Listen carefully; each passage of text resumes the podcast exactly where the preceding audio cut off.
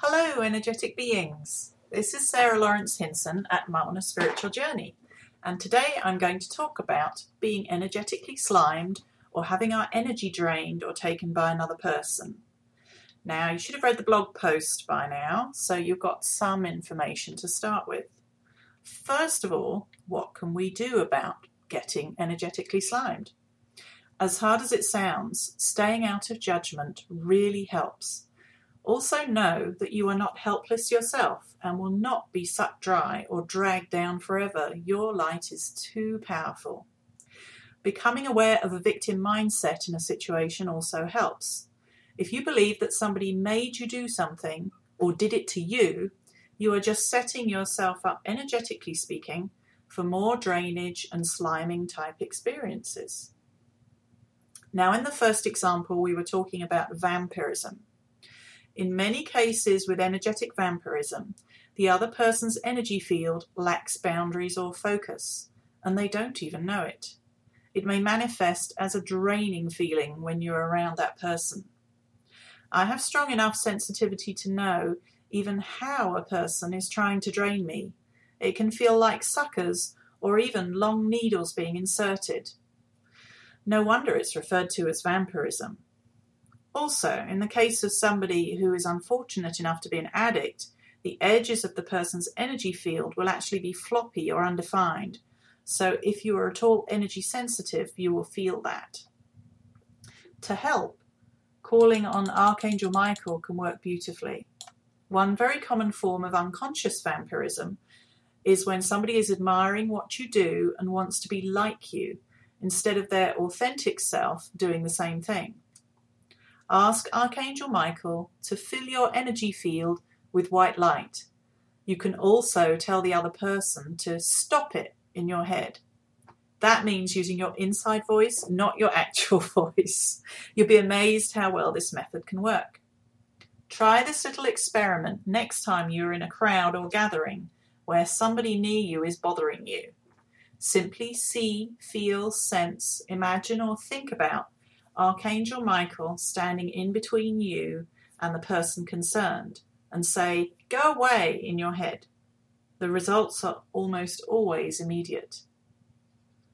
When a client connects with my Hiva or light body, as discussed in the second example in the blog post, thanks to Heidi Sawyer's excellent book, The Highly Sensitive, I have learned that it is my responsibility to rebuild my light energy and keep it strong with regular spiritual practice. My preferred tools of choice are Kundalini meditation, Tai Chi, and now presently I'm learning Kundalini yoga. Regular nature walks and focused work in the Akashic Records are also very helpful for me. If I don't practice regularly, I get drained, just like everyone else. If you don't currently have a regular spiritual practice, and it's not called a practice for nothing, then perhaps now is the time to start.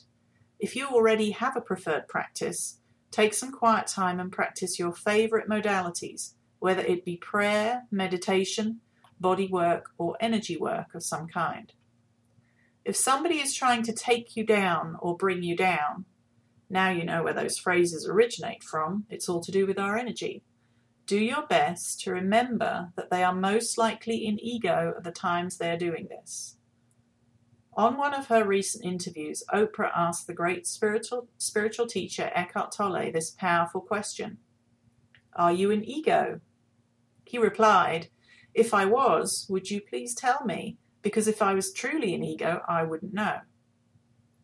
If somebody is deeply entrenched in ego, it is probably true for them that they are completely unaware of the fact.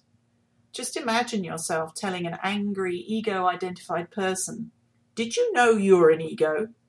That is probably not going to get you to the desired result.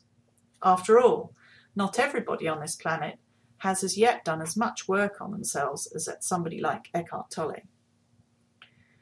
If a person is fully ego-identified and you need to be around the person regularly, then it's time to do more work for yourself and set some energetic boundaries by setting verbal boundaries. The ego is no respecter of boundaries, but it does respect a display of power, which is how boundary setting will be interpreted by the ego mind. You can also try thanking the ego. Works for me quite often when my own ego comes into play.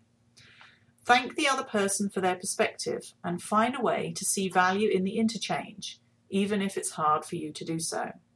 The other person's ego will be disarmed by this maneuver, and the person will calm and see you in a more positive light.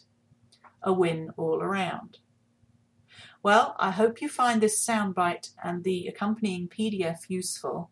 It's a short questionnaire to help you establish how you've been slimed, and please let me know if you like it. Keep on working on your energetic boundaries and spiritual practice. By the way, if you're not already signed up, I offer free monthly energetics updates emails about my online practice. You can sign up either at mumonaspiritualjourney.com, which is my blog, or at newworldenergetics.com, which is my online practice website.